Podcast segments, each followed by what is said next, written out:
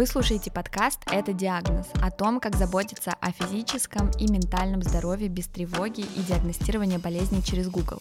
Этот подкаст делает студия Шторм во всех смыслах этого слова, потому что сейчас в студии три продюсера студии Шторм. И меня зовут Ника. Меня зовут Диана. А меня зовут Наташа. И да, мы коллеги-ипохондрики, и в перерывах между работой мы обсуждаем свое здоровье и всякие разные медицинские вопросы. Ну а так как мы все таки подкастеры, мы решили, что пора начать делать это за микрофонами. В этот подкаст мы зовем доказательных врачей, чтобы перестать самодиагностироваться и доверять сомнительным рекомендациям, а также чтобы поговорить о вопросах, которые многих из нас волнуют. Но перед тем, как мы начнем, маленький дисклеймер. Не нужно диагностировать себя через этот подкаст. Если у вас что-то болит, идите к врачу.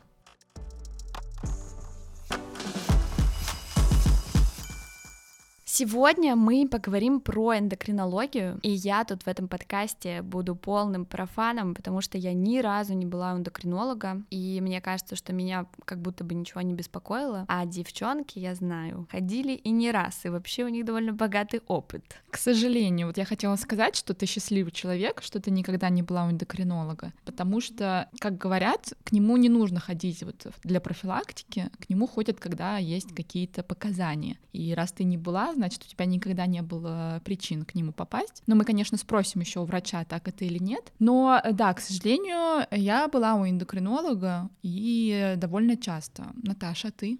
Я тоже была несколько раз у эндокринолога, и в основном это был довольно кринжовый опыт, и рекомендовали мне всякую хрень. Вот, об этом мы поговорим. Да, вообще, почему мы решили поговорить в первую очередь с эндокринологом, потому что почему-то на его приеме действительно случаются странные истории очень часто. Наверное, во многом потому, что эндокринологи лечат очень непонятную область здоровья. Да, как будто бы кажется, что эндокринолог может вылечить все, потому что я, когда начала гуглить, типа, зачем мне нужно было ходить к эндокринологу и почему я этого не делала, я нашла какой-то огромный список симптомов, э, с которыми можно к нему обратиться. И я его прочитала, и мне показалось, что у меня есть все из э, перечисленного в этом списке. А что там есть? Какие симптомы? Давайте сверимся. Давайте, да, давайте я их зачитаю. Например, вы часто ощущаете слабость и утомляемость без видимых причин. Чек. Правда. У вас появилось дрожание рук или ног. Чек. Дрожит? Конечно. Подрагивает? Подрагивает иногда. Подрагивает. У вас нарушился менструальный цикл, либо менструации стали чрезмерно обильными или длительными. Так ли это вы можете узнать в нашем предыдущем выпуске? Вы чувствуете учащенное сердцебиение, тоже бывает. Вам сложно переносить тепло или холод, или у вас повышенная потливость, повышенный или пониженный вес. Но это тоже такое странное какое-то, что значит повышенный Относительно или чего? Да, да, да.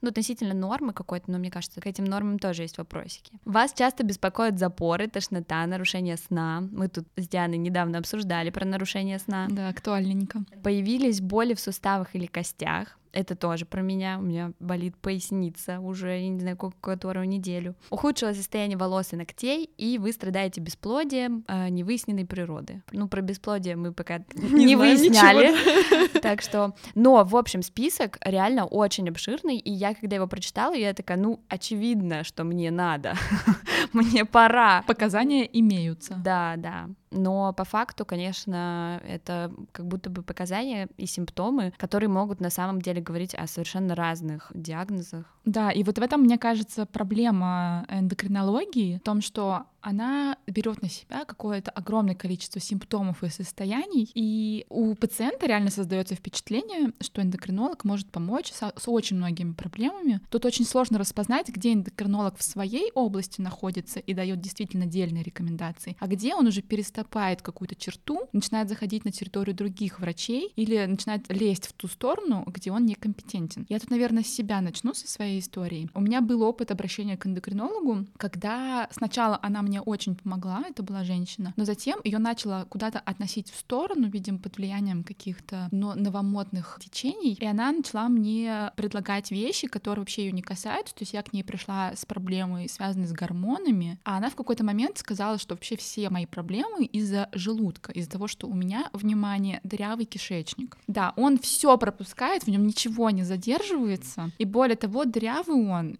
не просто так, а из-за одной очень плохой бактерии. Внимание, в эфире кандида. Коктевран. Именно она, да. Она мной управляет, она управляет моим настроением, она управляет тем, какие микроэлементы усваиваются или не усваиваются. И, в общем, если я ее истреблю, все мои проблемы исчезнут. Важный вопрос. Почему она не вывалилась из дырявого кишечника? Хороший вопрос. А у меня вопрос, как она туда заползла. Да. Из-за выручай комнаты. Из выручай комнаты, да. Спрятала свою диадему в моем кишечнике. Да, но прикол в том, что я доверяла своему э, этому врачу, потому что она мне до этого помогла реально с моей пр- проблемой, и у меня не было причин дальше ей не доверять. И она мне прописала антикандидный протокол, в котором, значит, есть э, три этапа. На первом мы кандиду травим, потом мы э, заживляем те раны, которые она мне нанесла, и третьим этапом, значит, мы заселяем антикандиду, ну, в общем, каких-то клевых бактерий. Я надеюсь, вы кандиду травили клыком Василиска. А воды кедаврой. Ну, а спойлер, ощущения были примерно такие, потому что лекарства, которые она мне прописала, очень странно на меня действовали. И именно то, что они на меня действовали странно, то есть я себя чувствовала как будто бы в гриппе, я заподозрила, что что-то здесь не так. Знакомые, близкие сказали, что Диан, кажется, так быть не должно, и вообще, почему эндокринолог занимается гастроэнтерологией, не кажется ли тебе это странным? И я подумала, да, действительно, что-то как будто не то. Вот, и, конечно, завязала быстро общение с этим э, врачом, но вот потом, спустя какое-то время, я часто слышала в интернете или от подруг, подруг-подруг, от знакомых вот эти истории, когда эндокринолог действительно прописывает какие-то протоколы, травит какие-то бактерии и занимается вещами, которыми он не должен заниматься. Давай объясню, что такое протоколы. Вообще, я знаю, что есть в доказательной медицине тоже слово протокол. Протокол — это утвержденная какой-то большой ассоциацией или организацией схема лечения, которая прописан курс таблеток или терапии, сроки, и это все четко регламентировано. Я знаю, что в доказательной медицине есть протоколы, и в целом к ним нет вопросов, они действительно помогают. Но а, есть вот такие протоколы, которые пугают. Чаще всего они состоят, кажется, из диеты и каких-то БАДов всяких разных. Наверное, да. Наверное, можно так обобщить. Ну вот у меня была примерно такая же история. У меня есть одна болячка по эндокринологии. Я ходила к врачу, мне назначили гормоны, все было нормально. Но тут в какой-то момент мне, видимо, этого стало недостаточно. Я решила, что это я просто таблетки буду всю жизнь пить и все, и больше ничего. Поэтому решила сходить к другому эндокринологу. Это была самая большая ошибка моей жизни. Потому что первое, что она мне сказала, когда я к ней пришла, что если я не начну лечиться, то у меня будет бесплодие, а если я буду ее слушать и делать все правильно, правильно, то я обязательно выздоровлю, и вся эта моя болячка, значит, пройдет. И, соответственно, для этого всего она мне назначила огромный список анализов, в которые входили тяжелые металлы в моче, например. Протокол, он назывался аутоиммунный протокол, по которому я, во-первых, не должна была есть глютен, молочку, яйца, посленовые, в которые входят помидоры и баклажаны, например, картошку. В общем, практически ничего нельзя было мне есть, какую-нибудь зеленую пророщенную гречку, вот что-то такое мне можно было, все остальное было нельзя. Помимо этого, туда входили огромное количество БАДов, которые нужно было пить горстями, от витамина С до всяких Б, короче, огромный список, который, естественно, нужно было заказать на iHerb со специальным специальным промокодом на скидочку. И еще туда входила травля, ну не кандиды, но, видимо, чего-то похожего, каких-то глистов, в общем, нужно было мне срочно протравить. И когда я сказала, у меня же собака, мне сказали, о, так и собаке нужно травить глистов тоже. Я сказала, ну это же плохо влияет на печень собаки. Мне сказали, ну да, собака проживет меньше, но зато ты будешь здорова и не будешь бесплодна. Вот, на том моменте я сообразила, что, видимо, что-то не так, но, к сожалению, это было уже спустя несколько дней диеты, так что несколько дней я ела пророщенную гречку, нут, пыталась сделать рисовые шарики из рисовой муки.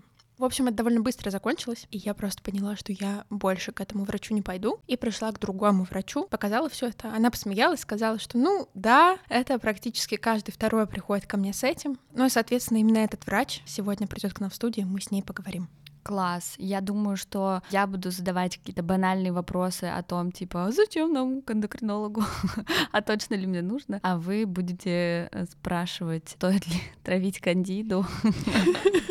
Виновата ли она во всех моих проблемах? Или это все таки дырявый кишечник? Да, ну, ну как будто вопросов реально много. И вот если в прошлом выпуске с гинекологом у нас было какое-то примерное представление вообще, как это все работает и, и, и устроено весь весь этот э, мир гинекологии, то с эндокринологом основной вопрос в том, что они должны лечить, а что нет. И мне кажется, это вот э, очень важно проговорить в сегодняшнем выпуске.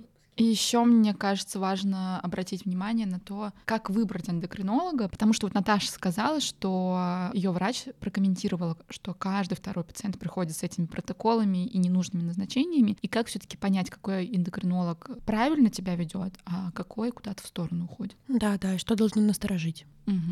Будем разбираться.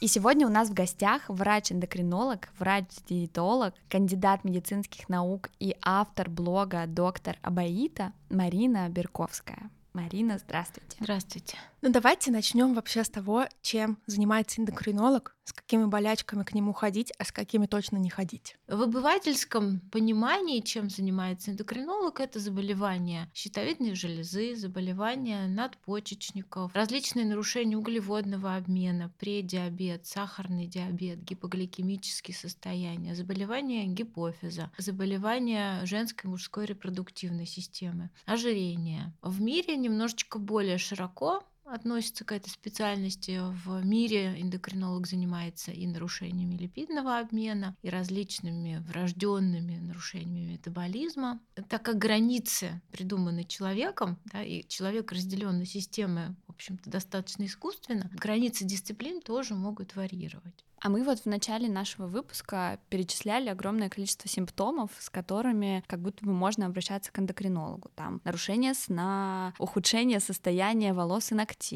дрожание рук и ног. То есть вот если я какой-то из этих симптомов у себя наблюдаю, это мне сразу нужно идти и записываться к эндокринологу? На самом деле, наверное, нет. Я бы все равно начала с хорошего терапевта или врача общей практики. Дело в том, что то, что вы описываете, наверное, к эндокринологу может иметь отношение если это какая-то патология щитовидной железы, а, вернее, нарушение функционирования ее, да, а, именно нарушение функции щитовидной железы, это то, с чем действительно наиболее часто сталкивается эндокринолог в своей практике, ну, это, наверное, процентов 50 точно, это заболевание щитовидной железы. И проблема состоит в том, что большинство симптомов, которые появляются в результате нарушения функционирования щитовидной железы, они не специфичны. Вот э, то, что вы описываете, да, теоретически, ну, может быть связано с щитовидной железой, а может быть и не быть связано. И в большинстве случаев человек предъявляет какие-то неспецифические жалобы, как правило, свойственные и избытку, и недостатку гормонов щитовидной железы одновременно. И совершенно это не значит, что у него действительно есть какие-то проблемы с щитовидной железой. Поэтому во всем мире, и, наверное, это правильно, что если у человека есть какие-то неспецифические жалобы, он идет к терапевту или врачу общей практики. И у терапевта есть какие-то базовые представления о том, какие анализы нужно сдать сдать э, для скрининга, да, хотя бы начального той или иной проблемы, которая, если в дальнейшем выявляется, то человек отправляется к более узкому специалисту. Потому что если все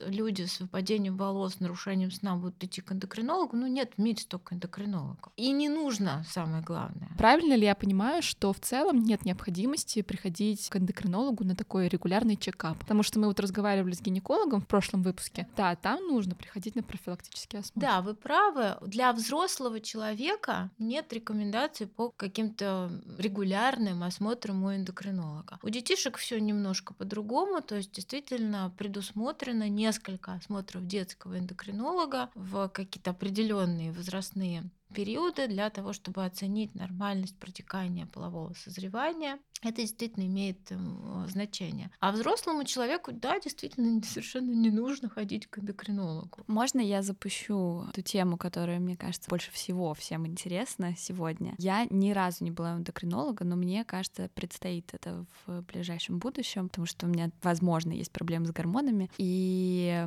я наслушалась девочек, у которых был ужасный опыт взаимодействия с эндокринологами рецептами. Там Наташе запретили есть всю еду, кроме зеленой гречки, Диане лечили Убивали кандиду коктевран. Убивали, да, кандиду коктевран.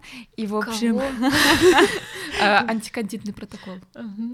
Вот, и у меня Но я думаю, что мы сейчас все этого всего коснемся подробно, но все равно у меня есть такой большой основной вопрос, как выбрать э, хорошего эндокринолога, на что смотреть, э, кому идти, вообще вот как понимать, что этому врачу, специалисту можно доверять? Заранее я не знаю, да, то есть вы же, не, наверное, не всегда можно заранее, если вы вообще не идете не от по рекомендации кого-то, угу. кто вам рассказал, что там было, да, то, честно сказать, я заранее не скажу. Может быть, вот на приеме. На приеме, Что да. должно насторожить? Насторожить должно большое количество обследований. Это первое, да. То есть большое количество обследований должно очень значимо насторожить. Анализ на много гормонов. Я вам скажу такую сейчас вещь, которая, возможно, вас удивит, что квалификация эндокринолога, она обратно пропорциональна количеству гормональных а, исследований, которые он назначает. Это правда. Это всегда очень удивляет людей. И кажется, что если ты мало гормонов назначил, ты типа не знаешь вообще, что делать. Но сами посудите, да, в эндокринологии достаточно четкий алгоритм действий, который основан на клиническом мышлении. Мы видим человека, осматриваем его, собираем анамнез, а дальше у нас в голове должна зародиться мысль. Ага, вот эти жалобы, этот анамнез, эти факторы риска могут соответствовать таким-то, таким-то, таким-то проблемам. Значит, я должен проверить вот такие-то анализы. При том, что в эндокринологии очень часто возникают ситуации, что просто анализ баз на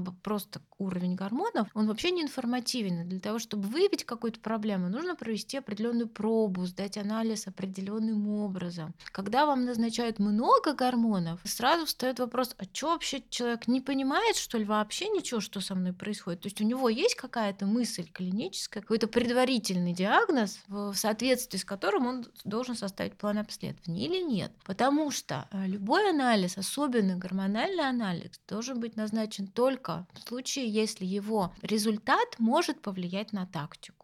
Вот и все. То есть, ну, например, или зачем мне, женщине, например, с регулярной менструацией, без бесплодия, назначать половые гормоны все? Зачем? Что я буду делать с этими цифрами? Их невозможно будет никак приклеить к этой женщине. Зачем мне, женщине в постменопаузе, назначать анализ крови на пролактин? Что я с ним делать-то буду, с этим пролактином? Ну, то есть, любой анализ должен быть обоснован. Это первое, что должно насторожить. Второе, что должно насторожить, это какие-то строгие диеты. Это прям однозначно. То есть, ну, весь современный мир уже уходит от вообще диет, в принципе, даже при ожирении уже никакие мы диеты не назначаем. Весь современный мир уходит от каких-то строгих диетических протоколов, от строгих ограничений, от исключения целых групп продуктов при тех или иных заболеваниях. А в эндокринологии, я вам вообще честно скажу, вообще нет такого заболевания в эндокринологии, при котором было бы вообще нельзя есть хоть какой какой-то продукт. Если еще мы можем в гастроэнтерологии там придумать какую-нибудь целиакию, где действительно нельзя глютен, но нет в эндокринологии такого заболевания, которым вот я бы сказала бы, вот это вам есть вообще нельзя, иначе там ужас, что случится. Да? Даже при диабете ничего не произойдет, если человек съест конфету или две конфеты или, или, или пол шоколадки, ничего не случится с ним. Да, какие-то мы даем рекомендации, но это ни в коем случае не должны быть какие-то прям диеты. Что еще лично меня бы насторожило, это когда эндокринолог начинает лечить все. Вот это тоже сейчас модная история. А давайте мы желчь погоним, а давайте мы паразитов тоже погоняем, кандиду какую-то эту, господи, несчастную убьем. Кому, кому же заодно там вот это, вот это, вот это. То есть, ну, на самом деле, это, конечно, прекрасно, когда эндокринолог имеет широкий кругозор. Но количество врачей, которые могут так расшириться и при этом оставаться глубоко, их, их в общем, минимальное количество. Допустим, вот я, к примеру, да, я посидела на каких-то модных курсах, послушала про гастроэнтерологию, какую, как, какую связь она имеет с эндокринологией, и от этого не стала гастроэнтерологом. Потому что, чтобы стать гастроэнтерологом, надо два года э, отучиться в ординатуре. Нормально, когда эндокринолог говорит, что да, вот тут могут быть такие-то проблемы параллельные, надо сходить к, к смежному специалисту. Взятие всего на себя не совсем правильно. Да? Что еще меня бы насторожило, это, естественно, естественно, такой длинный список назначений. На самом деле, вот когда больше пяти препаратов, это уже прям, ну, например, если мы в стационаре назначаем кому-то больше пяти препаратов, то созывается специальная комиссия, и а, клинический фармаколог, отдельный специалист, это должен одобрить или не одобрить, а мы должны сильно подумать, какие из этих препаратов мы должны назначать, а какие вообще-то мы можем и не назначать. Просто если вы сомневаетесь, вы можете спросить врача, а вот конкретно этот препарат, это для чего вообще? Что, что он мне дает? И почему вы назначили его? Потому что если это так просто вот непонятно зачем, значит, оно не надо. Мне кажется, вот вы сейчас очень э, перевернули вообще все представление о врачах, когда сказали, что в принципе эндокринолог ни при каком заболевании не может назначить какую-то строгую диету с сильными ограничениями. Почему я спрашиваю? Потому что мне кажется, есть все-таки в обиходе такое мнение, что к эндокринологам идут с проблемой лишнего веса, и даже если этот лишний вес там не указывает ни на какие-то болезни, просто вот они идут, чтобы он дал какую-то таблетку для похудения и вообще, чтобы он помог наладить наладить э, питание или, может, анализы дал, чтобы понять, как ему все таки похудеть? Смотрите, во-первых, ожирение это, это заболевание эндокринное, это не просто эстетическая проблема. И вот если приходит ко мне человек с ожирением, то Опять же, должна ли я ему назначать диету? Нет. Он до меня посидел уже на 15 диетах, а посидел, похудел, потом сорвался и заново набрал вес. Поэтому диеты не работают. Да, работает постепенное изменение пищевых привычек. Но изменение пищевых привычек не предполагает строгих исключений, строгих запретов на те или иные продукты. Потому что как только ты запрещаешь человеку употребление какого-либо продукта, даже если он его раньше не сильно часто ел, он точно его будет хотеть. И точно он потом сорвется, либо сорвется, либо уйдет в какую-нибудь депрессию пищевую. То есть оно так не должно быть. Опять же, да, современная эндокринология, современная диетология говорит о том, что а, мы должны стремиться к постепенному, плавному изменению пищевых привычек пациента с лишним весом с учетом его а, пищевых пристрастий, с учетом его культуральных, каких-то семейных, религиозных предпочтений. То есть, ну, к примеру, приходит ко мне человек, который очень любит сладкое, да, и говорит, я вот правда очень люблю сладкое, сладкое, ну вот я хочу похудеть. Ну не должна я ему говорить, а вот с завтрашнего дня ты все выкидываешь, да, и больше ты сладкое не ешь. Нет, нам нужно найти какой-то с ним вместе компромисс. Каким образом постепенно уменьшить количество этого сладкого? Чем можно заменить? На какие компромиссы он готов пойти? Где и что еще он может поменять для того, чтобы создать тот самый дефицит калорий и начать худеть? Потому что для того, чтобы снизить вес, не нужна какая-то сложная диета. По большому счету нужен дефицит калорий. Но, конечно, при этом питание должно быть сбалансированное, тогда это похудение протекать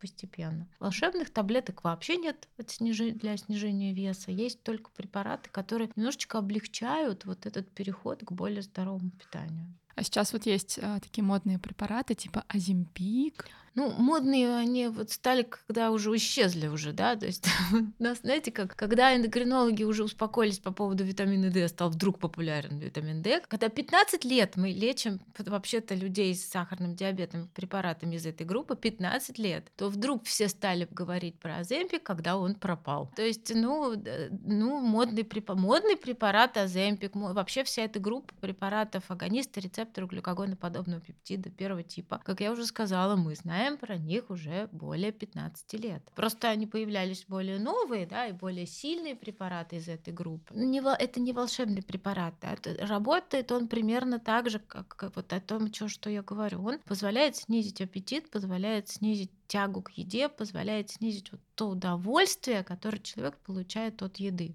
Ну вот люди, которые хотят похудеть, они, наверное, очень хотят такой препарат, который будет тягу снимать. Вы знаете, как часто люди хотят немножко другого, вот которые приходят ко мне. Они хотят либо, чтобы я в анализах нашла какую-то причину набора веса, и что что-то дала такое волшебное, чтобы этот анализ исправила, такого анализа нет. Либо дала бы какую-то таблетку, которую, или укол, неважно, да, какое-то средство, чтобы ничего не делать и худеть. Вот такого не бывает. Даже с самым эффективным методом лечения ожирения, бариатрической хирургии, так не получится. Это тоже не волшебное, какая, не волшебное средство. Это лишь инструмент, который облегчает работу человека человека. Это печально, правда, что ожирение является таким заболеванием, в лечении которого должен участвовать пациент. Как хорошо с артериальной гипертензией назначил таблетку, человек пьет и ничего не делает больше, по большому счету. Ну, две таблетки, ну, три таблетки. А здесь нет, мы не можем выключить человека из лечения ожирения. Если он выключится, ничего толку от этого не будет. Просто так пить какую-то таблетку и худеть не получится.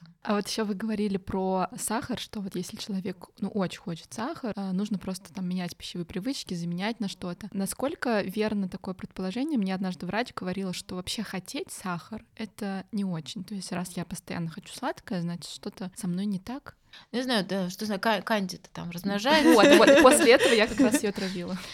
Э, слушайте, ну это ерунда полная, что кандида, значит, диктует нам, что нам хотеть. А я скажу обратное, что любить сладкое, вообще-то говоря, нормально. И, и это заложено в нашей природе. Почему? Ну потому что сладкие плоды зрелые и, скорее всего, не ядовитые. Да? Мамино молоко сладкое. То есть сладкий вкус равно жизнь. Человек эволюционно, он, в общем, создан таким образом, чтобы пережить голод, чтобы не умереть с голоду. То есть когда мы как вид появились, с едой были проблемы. Да? То есть еду надо было достать, поймать, как-то приготовить, переварить и еще дожить до следующей еды. Поэтому, естественно, то, что для нас сладкий вкус это хорошо, это эволюционно очень логично, очень оправданно. Если бы мы любили горькое, мы бы, может быть, и не выжили бы. А мы выжили за то, что мы выбирали сладкие плоды в том числе, потому что они спелые, они наиболее калорийные. Поэтому в целом винить себя за то, что ты любишь сладкое, неправильно. Просто дело в том, что по мере эволюции человек научился это сладкое делать еще более сладким. Он достал из свеклы, из тростника вот это вот самый вот цимус, да? А мозг же наш как устроен? Устроен. Если ему что-то нравится, он требует еще. Кто-то курит, кто-то пьет, а кто-то ест конфеты, потому что это сладкое, и мозг понимает, что он получает удовольствие. Раз получил удовольствие, ага, съел конфетку, приятно, да, второй раз съел конфетку, приятно, а на третий раз он закрепляет это как привычку, как возникает некая зависимость, то есть он будет требовать вот этого вот приятного.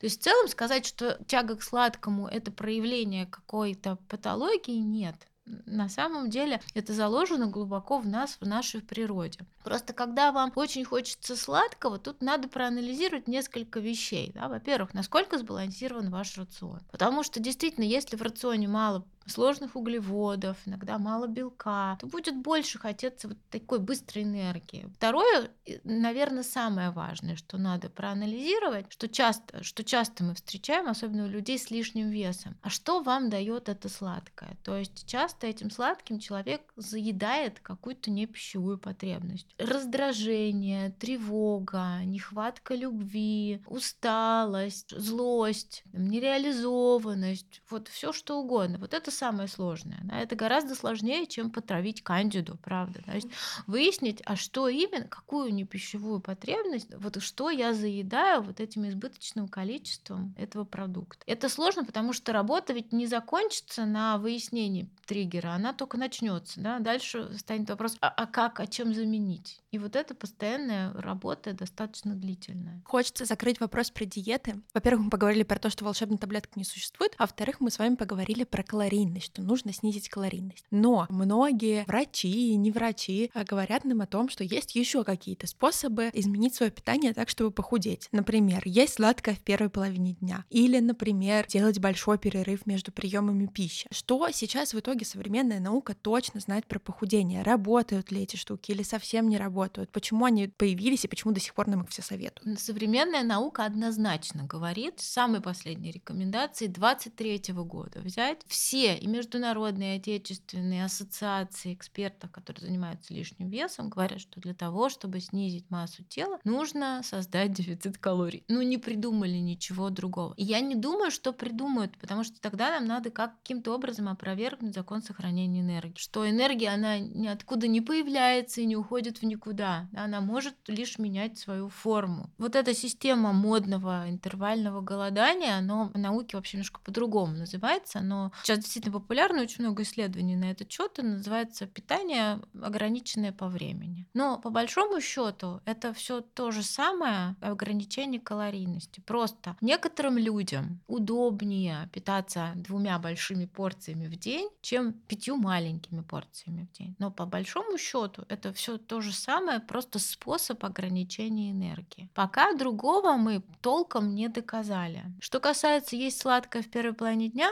знаете, как я бы, наверное, ответила на этот вопрос? Дело в том, что большинство людей приходят с работы и начинают есть, в том числе сладкое, потому что они таким образом снимают стресс, отдыхают. Для большинства работающих людей основная проблема, основной проблемный промежуток времени это действительно вечер. Сто процентов. Конечно, Все да. самое э, такое, чипсы, сладкое. Да, ты пришел, конечно, да, ты пришел, ты так расслабляешься. То есть это, в общем, доступный, социально приемлемый способ снятия стресса, да, спо- способ получения удовольствия.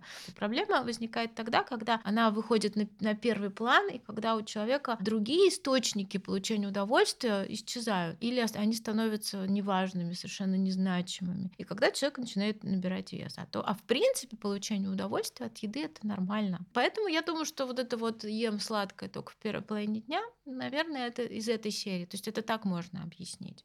Мне интересно, похудение — это такой главный запрос, с которым приходят к эндокринологу? Ну, ну, смотрите, если взять просто, наверное, какого-то среднестатистического эндокринолога на приеме, то скорее нет, скорее всего, все-таки на первый план выходит заболевание щитовидной железы. Затем это похудение и те или иные нарушения уг- углеводного обмена. Мне немножко сложно говорить, потому что я все-таки работаю в специализированном центре. Даже у нас в рамках кафедры кто-то занимается больше тем-то, кто-то больше тем-то. Да. В поликлинике, наверное, вообще нет, потому что в поликлинике просто так не придешь к эндокринологу с проблемой ожирения. Никто не типа, направит. Не да. направит, да. Частный центр какой-то, это, да, это щитовидная железа, нарушение углеводного обмена и ожирение, наверное, так. В поликлинике это, скорее всего, на первый план выйдет диабет. Кстати, у меня, знаете, еще какой вопрос? А если к вам приходят пациенты, которые хотят похудеть, но, ну, как бы по всем анализам нормальный вес? Да, такое часто бывает. А что делать? Что вы делаете? Что я делаю? Я как врач говорю, вам не надо худеть. Я не могу ничего другого сказать. Я же врач, я не хочу навредить. Они могут обижаться. Они могут, Ну как же так? Я же набрала 2 килограмма. А к психологу направляете? Вообще, да. Тут надо очень аккуратно. Но Мгм. вообще говоря, по-хорошему, вообще психолог всем хорошо, да? Но среди наших эндокринологических пациентов процентов 20 требует консультации либо психиатра, либо, либо психолога. Вот это отдельная категория. Обычно девушек, которые, да, вот э, стремятся похудеть, будучи и так уже худыми, это вопрос скорее принятия себя, какой-то психологии, Ну, это так тоже так странно э, говорить, э, типа, у вас с весом все в порядке, а вот с головой Нет, ну, смотря как это сказать, да. Мало того, я ведь часто даже пациентам с ожирением в какой-то момент говорю, хватит худеть, потому что я вижу, что человек стремится к какому-то такому весу, который он не сможет удержать. А с медицинской точки зрения у нас нет задачи похудеть до идеального веса. То есть в какой-то момент дальнейшее снижение веса, оно создаст больше проблем и психологических, и, кстати говоря, с физическим здоровьем тоже, чем каких-то преимуществ. Поэтому, когда ко мне буквально недавно пришел человек, который сам похудел, там, по-моему, со 150 до 90 или 85 килограмм, а, и он пришел как раз-таки с вопросом, а я больше не могу похудеть, что мне делать? И на что я ему сказала, а не надо вам больше худеть, вы вот остановитесь, если вы перестанете просто качать вес туда-сюда, будет гораздо лучше, чем если вы дальше начнете худеть.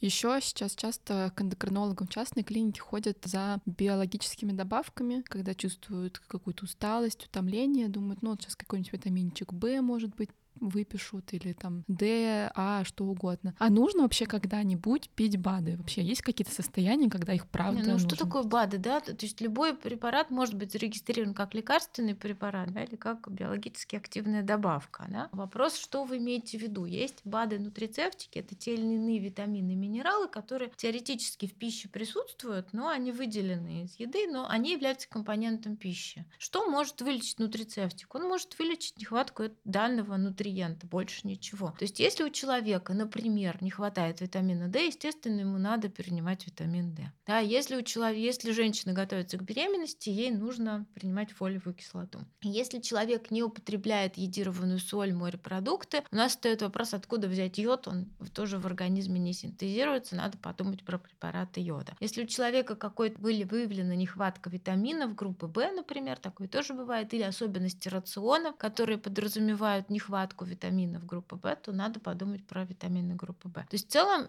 это мы говорим про нутрицептики. А есть еще БАДы парафармацевтики, это различные вещества э, растительного происхождения, выделенные, соответственно, из растений, которые предполагаются, имеют какие-то, обладают каким-то лекарственно-подобным действием. Отличие их от лекарств состоит в том, что их гораздо легче зарегистрировать, и главное их отличие стоит в том от лекарств, что они не обязаны вообще помогать вам. Да? То есть лекарство, чтобы было зарегистрировано, вообще-то говоря, оно должно доказать эффективность в отношении какого-то заболевания или состояния. У БАДов они не обязаны это делать. Главное к ним, главное к ним требование это чтобы состав соответствовал заявленному на упаковке, чтобы он был безопасным, чтобы там не было примесей, всяких тяжелых металлов, загрязнений и так далее какие часто назначаемые БАДы невозможно проверить анализами и бессмысленно пить. Например, я знаю про витамин С, что его вот никак не промерить анализами. А, например, вот омега-3, вот все вот эти часто назначаемые штуки. Можно ли проверить анализами? Можно проверить, не всегда это нужно, но можно проверить. Э, если вы очень хотите проверить, нужно ли принимать омега-3, можно сдать омега-3 индекс. Я не назначаю омега-3 индекс никогда. Я спрашиваю, как часто вы едите рыбу. Если человек ест рыбу реже, чем два раза в неделю, то я могу рекомендовать ему прием омега-3 в, в профилактической дозировке. Кроме того, препарат омега-3 ведь есть и в лекарственной форме. Есть,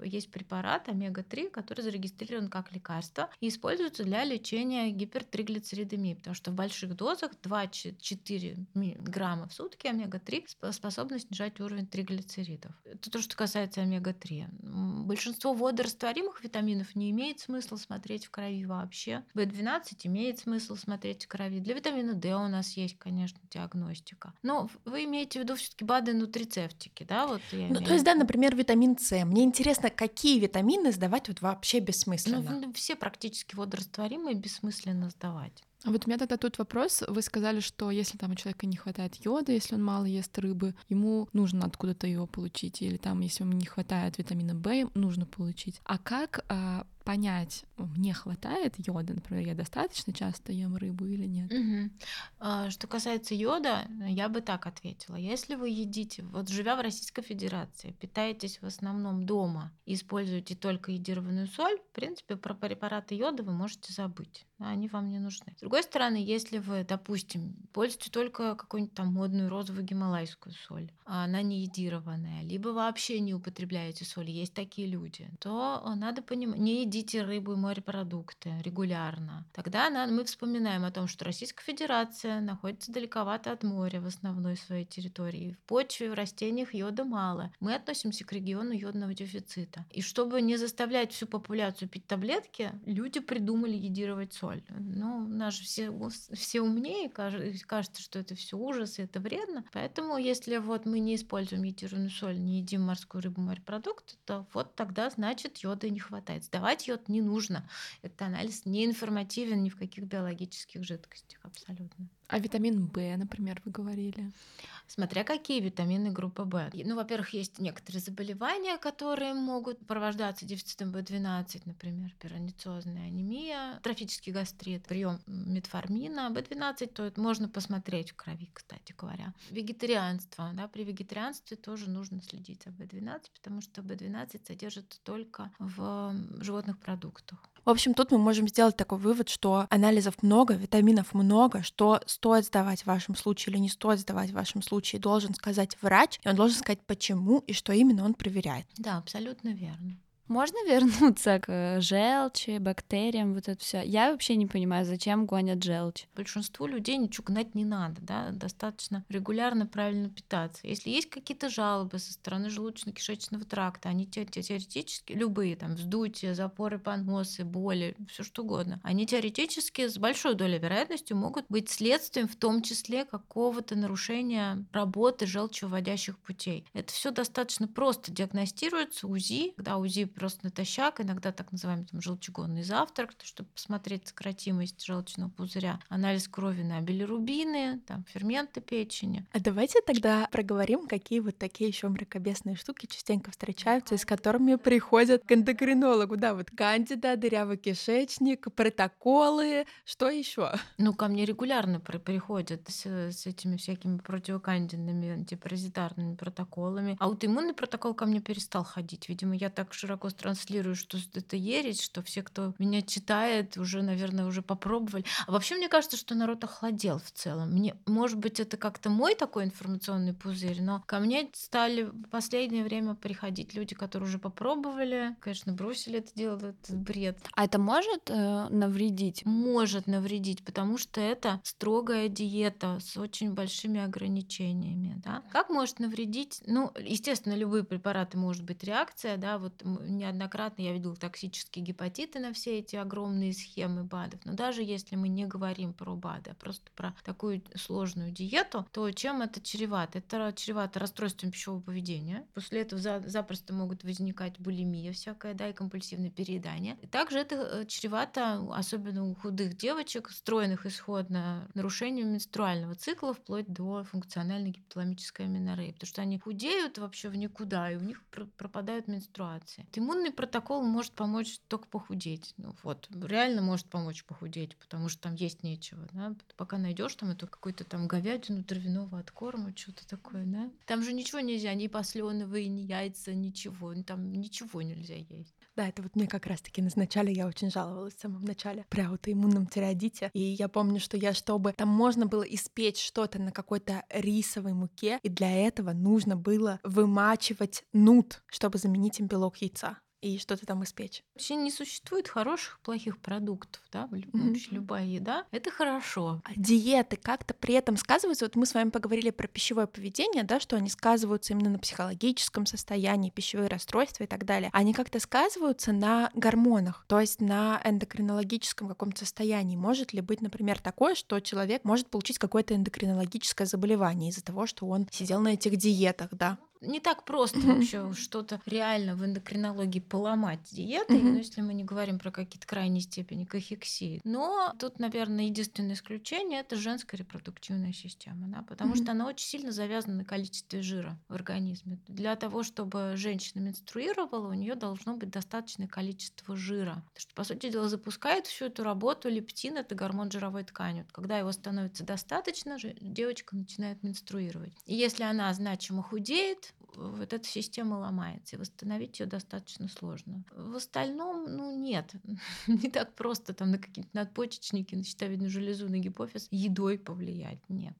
А давайте еще, может быть, немножко коснемся сахарного диабета. Не знаю, насколько глубоко мы здесь можем идти. Вот насколько я знаю, есть, значит, сахарный диабет первого и второго типа. Первого — это инсулинзависимый. Тут в целом мы просто должны принимать препарат. А сахарный диабет второго типа предполагает а, все таки исключение быстрых углеводов, включение большого количества физической активности и так далее. Или это не так?